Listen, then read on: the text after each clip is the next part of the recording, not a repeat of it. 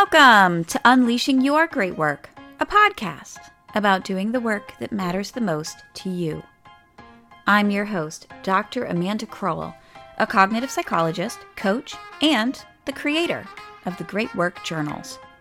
Every week on this podcast, we are asking the big questions. What is great work, and why does it matter so much to us? What does it take to do more of your great work without sacrificing everything else? And how does the world change when more people are doing more of the work that matters the most to them? So whether your great work is building your own small business or managing a remote team at a multinational company, you'll find insight and answers here. Welcome, everybody, to Unleashing Your Great Work. I am so excited today to have Don Khoury, a speaker, author, and executive coach who inspires executives and business leaders who want to be more productive and profitable. He helps them achieve this by showing them how to streamline their activities, eliminate distractions, and better choose the activities on which they focus. His book, When to Say Yes: The Five Steps to Protect Your Time, was published in September of 2021, and I have read it. It is very good. Don Khoury previously held several key leadership positions at Fidelity Investments during his successful 21-year career, and he has a PhD in human and organizational systems. Welcome to the podcast, Don. Thank you, Amanda. Great to be here. I'm looking forward to a productive conversation, I like to say. Yes, let's for sure have a productive conversation. So Don, as I mentioned, I did read your book. I thought it was very good. I can't wait. Yeah, you're welcome. It's always a good idea if you have read someone's book to tell them, because it sort of feels like, you send it out into the world and then you kind of wait. Mm-hmm. So I hope that lots of people after today go and get your book and read it, because I really did think it was a very good book. So Dr. Khoury, can you tell me a little bit about your great work? Yes, I would love to. And I'm looking forward to your book as well, which I understand is like imminent coming out, right? Coming out June 7th. That's right. June 7th. That's a great day. So, I love helping people perform at their best. And as you read in my bio, I do that through speaking and coaching and training. But in particular, no matter what the delivery mechanism is, whether that's coaching or training or speaking, I help them by expanding on the work in the personal productivity space. Mm-hmm. So, this journey started for me many years ago when I attended a seminar given by productivity guru David Allen. Mm-hmm. At the time, the seminar was called Managing Actions and Projects, MAP. Mm-hmm. And then it became Managing Accelerated Productivity.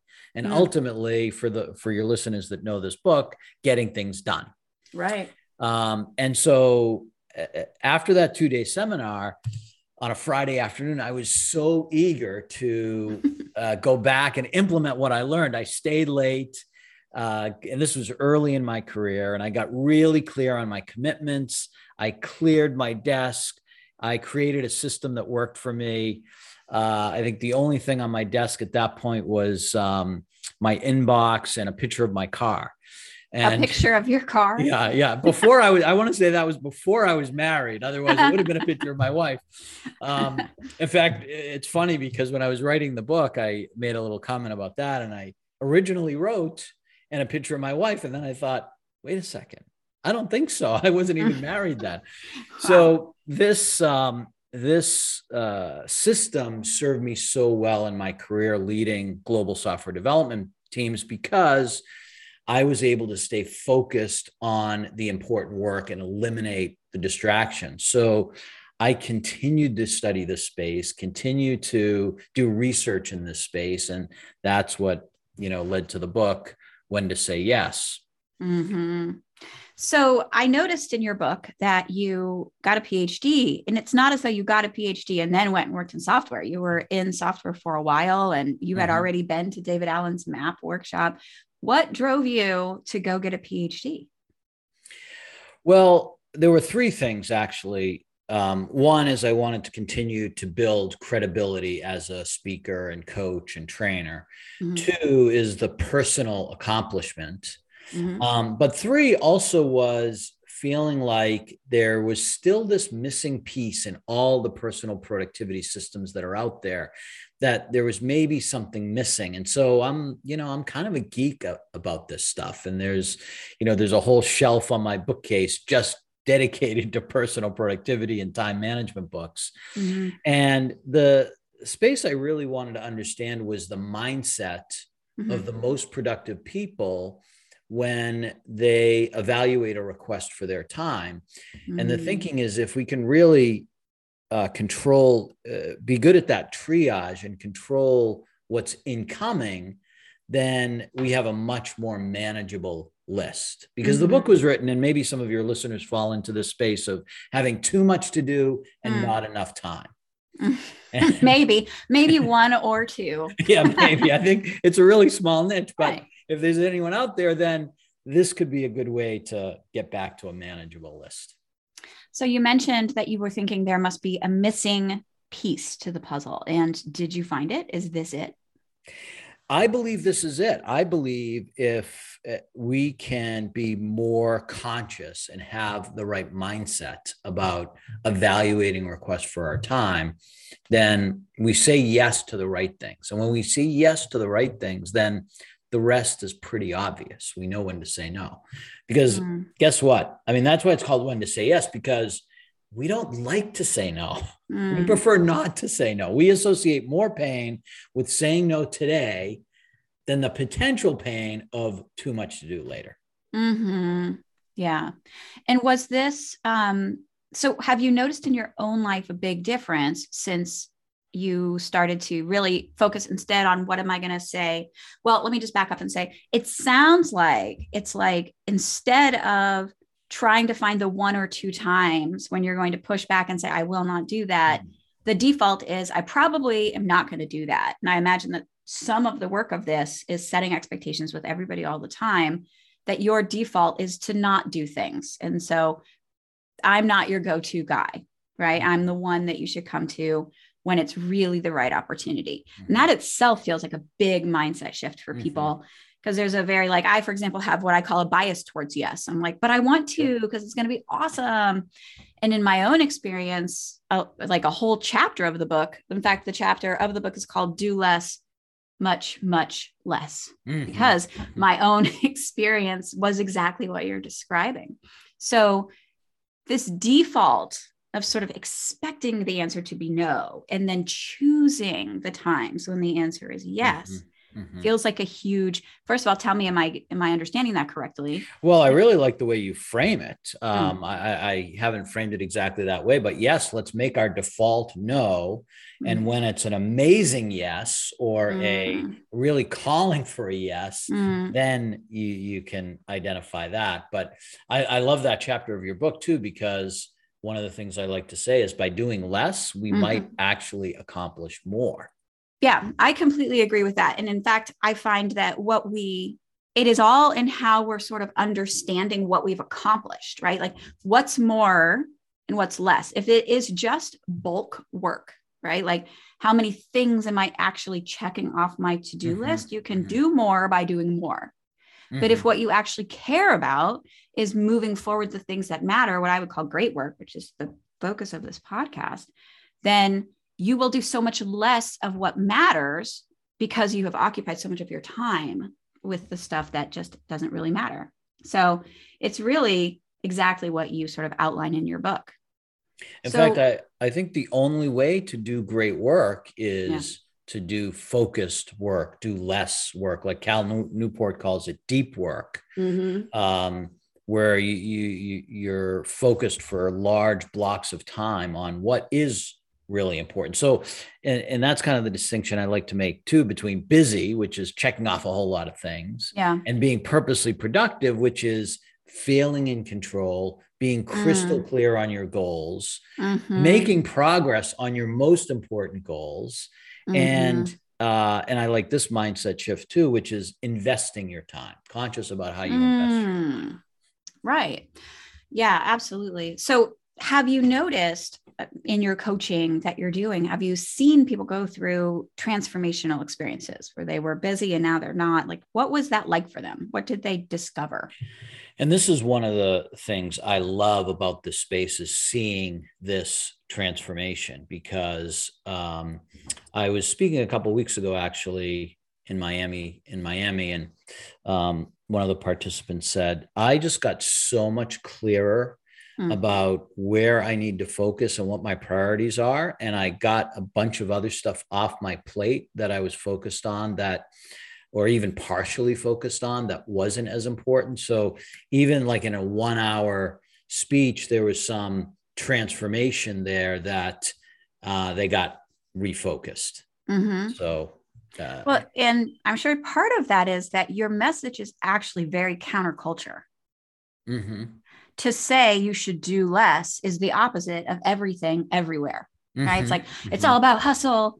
It's all about showing up early and staying late. And so I'm sure that when a message is so remarkably different from the default way that we live, even just exposure to it can be really transformational. Mm-hmm. Mm-hmm. So, but tell me a story of somebody who you worked with in a longer term way, because I noticed that you've done quite a lot of executive coaching. So I'm sure that some of this plays out in a longer, on a longer trajectory.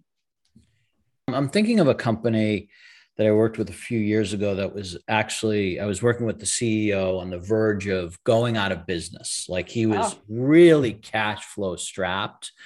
And we worked together for a couple of focus days and transformed the way he was just managing his workflow, number one, and what he was focused on. And so we, working together, built a plan for him to start focusing on what he was really good at, which was sales. He was very much a sales-oriented CEO. Mm-hmm. And we got all the other stuff that he wasn't as good at. And then he didn't really like doing. Right. And way. Probably wasn't really contributing by doing it. Right. When we got that off his plate and he focused on what he was really good at, and he didn't even have to hire more people because he really wasn't in a position to do that anyway. Mm-hmm. But he did bring in his team to get that stuff off. And then he was focused on that. He got clear with his creditors on how he was going to pay them back. And now he's, you know, multi-million dollar company that has done well. So that I'd like to say, you know, it's, he did the work. It wasn't anything magic I did, but maybe I'd like to think that shift in focus and saying yes to what he was really good at and saying no to the things that others could do was an important shift for him. Yeah, I'm sure it was. And then I noticed that, you know, the main thing that you discussed that he was doing was delegating. And while I was reading your book, I noticed that the fifth stage is really delegation. So can you talk just a little bit about that? Because I think we all feel like if I don't do it, it's not going to be done right. Or we feel like I don't have the money to delegate, or I don't have a team member to delegate to. Can you talk a little bit about, because I do think it's a critical strategy for almost everyone. And yet I bet you are very familiar with the pushback and the ways that people sort of resist delegation. What are those, and how do you suggest they sort of move through it? So again, I think comes back to mindset. And it is a shift of a short-term focus to a longer-term focus. Yeah. But I'll say longer-term focus in two ways, because the first way is the obvious way, which is I can get something off my plate, and that may take an investment of time in the short term. It may actually take you longer to delegate it the first time than it would to do it yourself. Mm-hmm. And so the more senior people, which are the ones I spoke to when I did this research, the C-level executives, they're thinking about the longer term. How can I move this forward? So maybe the second time or third time, or even the fourth time, I'm going to start seeing a payback of that investment, an ROI of that investment. Mm-hmm. The other long-term thinking about this came as a little bit of a surprise for me. And as a leader for many years, it probably shouldn't have been a big surprise, but they delegated these most productive people. They delegate as an opportunity to grow someone else. So they're immediately thinking, not only how do I get this off my plate so I can focus on more appropriate activities, they're thinking, how can the other person grow as a result of this interaction? And if you think about that, then, and hey, we're in the business of people growth anyway, right? It starts to be obvious to us. If we can get our leaders to think that way too, then you're surrounding yourself with people that you are even more, have more of an ability for you to delegate to.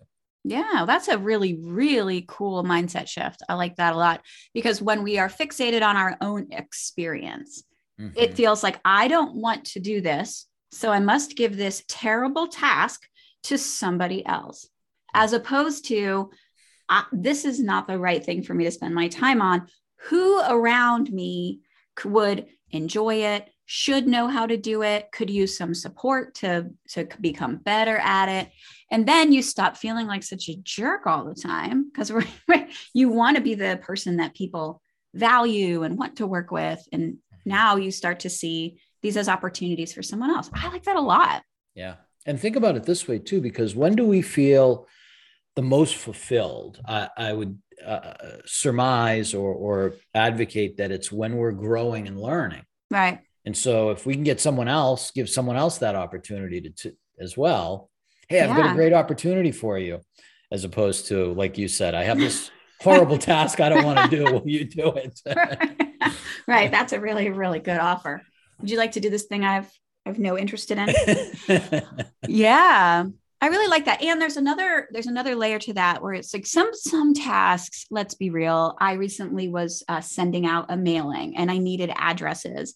And I needed somebody to go on the internet and scrape the addresses off the internet, right? Like that's nobody's idea of a great time. And yet the person that I gave it to was like, thank you so much. I needed the money. I needed the opportunity. So like in that way, I felt good about it anyways. But the other thing that I noticed, and I've only in the time we've been talking, have I been thinking about this? It also brought us back together, her and I, collaborating, right? And building relationship. And then that's good for both of us, because now I have someone that I know does careful work, and I'm more likely to give more work to her. And yeah, really interesting. I like that focus, like that thought of like moving out of the immediate and into a longer term thinking, which itself is a big mindset shift that probably across the board becomes more available when you're not putting out fires all the time. Yeah, for sure. So what do we usually say? We usually say we spend our time and like we spend money, but what are the most successful people do with their money? They don't spend it. They invest it. Think of Warren Buffett and other great investors. That's what they do with their money. They invest it. So if we can invest our time as well and expect some sort of ROI, that ROI may be measured in different ways. Maybe you're going to, like in the delegation example, you're going to get an ROI of time back. In another example, maybe it's business development, or in the CEO of that failing company, it was the ROI of shifting the focus and investing his time in the right way was rebuilding the company. And you've been investing your time in helping people become more productive. So I'm curious, how has it been for you getting this message out into the world? What have you had to overcome in your own experience or in pushback that you get from sort of the market or the audience? Like, what struggles have you had bringing this sort of great work to the world?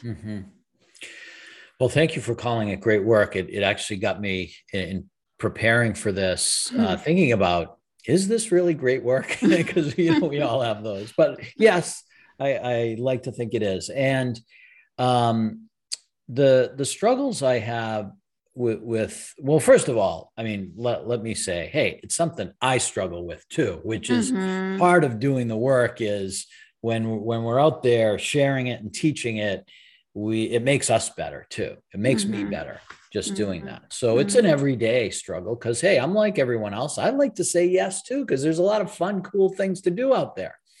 And I think if there's one I can point to, it is that belief that I need to do it all. And you probably know about this cognitive bias more than I do. We think we can do more than we actually can. Mm-hmm. We think it's going to take less time than we actually can. So, so people are thinking, well, there's nothing on my plate I can take off. Right. And especially people that are trying to maybe manage growing a family and kids and a career and all of these different things, they're looking at, well, there's nothing that can really move. So yeah, sometimes we have to make some tough choices about where we're going to focus. And because we can't have, I think you talk about this too in your journal, right? Where mm-hmm. you have people rank the areas of their life. Yeah. And you say, no duplicates allowed. Right? We can't have 6 number one priorities. Right. Yeah. So. Yeah. I hear that.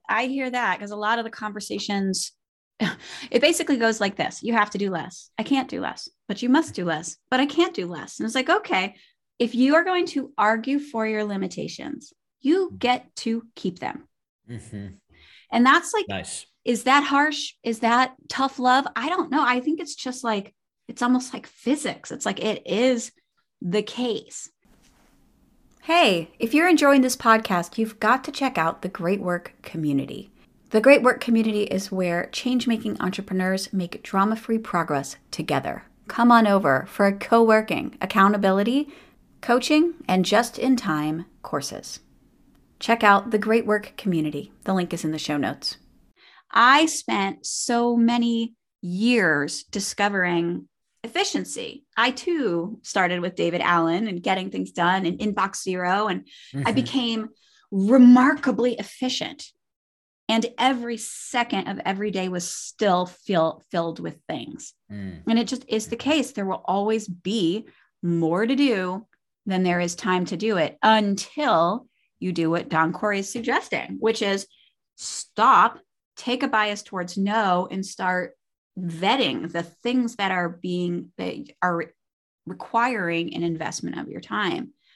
And I agree that people just, until they stop and say, okay, I'll find it somewhere. Mm-hmm.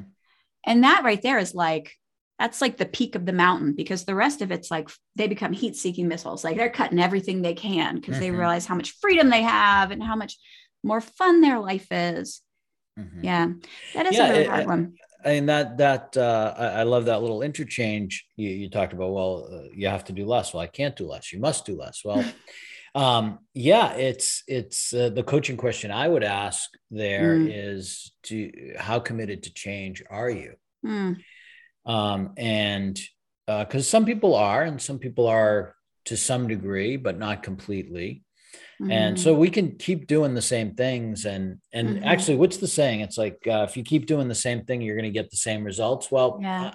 I don't even think that's the case. I think if you're going to keep doing the same thing, you're going to get worse results. Worse and worse and worse. Yeah. I think that's a really good coaching question to ask. And I feel like it's because my TEDx talk and a lot of what I think about is like, there are these moments they feel like, okay, so I have a dog. She's part Newfoundland, part poodle. And the Newfie dogs are sort of notoriously stubborn. And so when they don't want to move, first of all, they're enormous dogs. They're like the size of a horse. Mm. And if they don't want to move, you're not going to move them. Mm-hmm. And we call those the Newfie breaks. Everyone who has a Newfie calls them the Newfie breaks. It's not going to happen. And I feel like there is this moment in people's lives. Everybody has them, where you reach the point where you're like, I'm not sure why, but the Newfie breaks are on for this. Like, I just cannot, you're wrong. Something about this, like, isn't doable for me.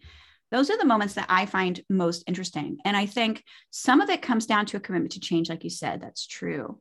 But I also feel like there's other coaching questions too, that can be helpful when someone's like, no, I am committed to change. I don't know why I can't do this. Mm-hmm, mm-hmm. And questions about like, what are you getting from not doing it?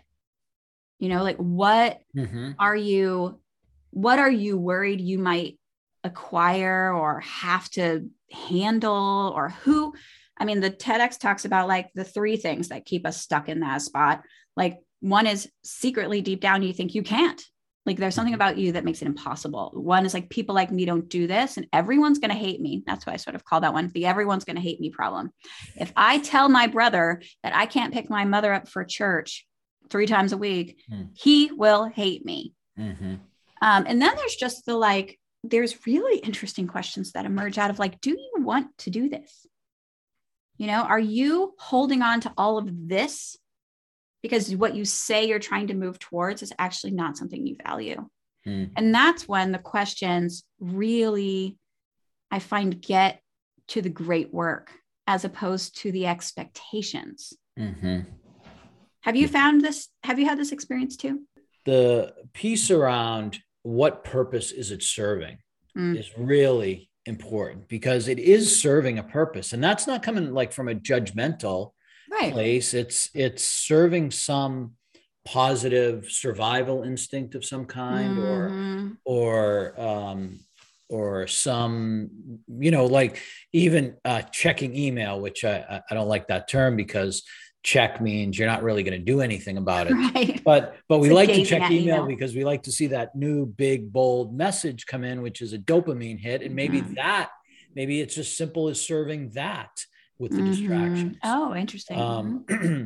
But it is serving something. So if we can uncover that, and then the question, I guess a great question you could ask, and maybe I'll borrow it and ask too, which is, how much do you consider this great work, what you're currently doing, or what in it could be great? Mm-hmm. What in it? So maybe there's some exploration there to uncover that it already is great. We just have to look at it a different way, or we can come to the realization that, no, this isn't really great. There's something else calling. There's something else that's going to, you know, like bring communities together and have our unique point of view. That's what I think. One of the things that really clicked with me is, I think that makes this great work, is no one else, at least that I've found, talks about that evaluation process of this request for your time. Yeah. So plenty of people talk about the importance of saying no, and plenty others talk about how to say no. But no one really talks about the process for saying yes or saying no. Yes. And I want you to just tell us the 5 steps of it, because I think, just because I think I was like, this is great. Like what I like about it is that it's very tangible and practical, and you don't need more information to implement it. And then if people actually, obviously you and I, and many of our listeners, I'm sure know, it's behavior change that makes any difference at all. You can't think your way out of the life that you're living. You can only live your way out of it. So what I like about your book, especially these sort of 5 steps, which you'll tell us in one hot second when I'm done talking, it's real, like you can actually implement it. Most books, it's like, and now in order to really implement it, hire me. But no, your book is really like, no, really just do this. So tell us, what are they? And we even have an implementation process right in the book. Yeah. So I'll do it with the 5 questions you can ask yourself when evaluating a request. First, does it align with my roadmap? Now, of course, to answer that question, you need to have a roadmap. Right. And just like a vision. Or a set of goals that are mapped out on a timeline that you know how you're going to accomplish. So if it does, great. Or if it, even, you know, if you wanted to modify, at least make a conscious decision that you're willing to modify your roadmap. Second is, who is asking? And this is important, because what I found was with the most productive people that they have what I called a relationship hierarchy, where they will pay more attention to a request from person A than they will person B or C. And understanding more consciously what that hierarchy is can be really helpful. Third is it a quality request? Meaning, has the person really thought through, it's respectful of your time, it's well thought out, it's crystal clear, it includes solutions. Have they done that? That's what makes a quality request. Fourth is, where does it fit on my priority list? So the most successful leaders that worked for me when I led global software development teams, when I had a new idea or new project to bring to them, they would say, happy to do that, Don, just where does it fit on my priority list? Mm-hmm. And they were effective because they had a priority list. And we could look at it together and decide where it fit on the list, if it fit at all. Mm-hmm. Mm-hmm. And then you mentioned step number 5, we talked a little bit about it, which is master delegation, and ask yourself the question, of course, is who can I delegate to? Mm-hmm.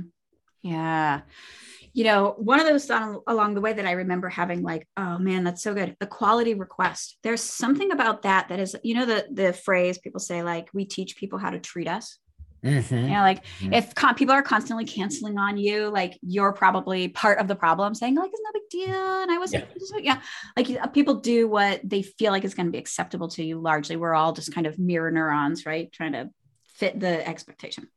So the quality request, I feel like, is one of those things where, first of all, you're helping another person be a better employee and person and collaborator by teaching them what a quality request is, that you have done some of the thoughts. One of the things you mentioned was that it has a solution in it. Don't just bring me a problem, mm-hmm. bring me a problem with at least one or two efforts at solving that problem. I think that's really interesting. And I have to assume that alone could really change someone's inbound requests. Yeah. And this is pretty consistent across the people I talk to, where they're very happy to bounce a request back to someone and say, I'm not really getting it, or it's not clear, or have you really planned this out? Or could you bring back some solutions? Just feel free to bounce it back in a polite way, We don't want to create bad relationships or enemies here. We want to do it in a nice way. Mm-hmm. Yeah, absolutely. Well, I like it. Like I said, I think it's a really interesting set of questions. And like any model that you take on, one of my main areas in the book, at least, it's coming out as self-expertise. And it's like, when you go out and read all these productivity books, it can start to feel like I have to do 777 things exactly right in order to accomplish the goal. And I feel like in this, like any model, like some of these are could really transform and change your life. Like really asking for quality requests, really figuring out how to delegate. Like these are important things. Yeah. So my question for you is, as you're out in the world doing this, helping people have these, like, what is the joy that you're getting from great work? Like, what do you love about it?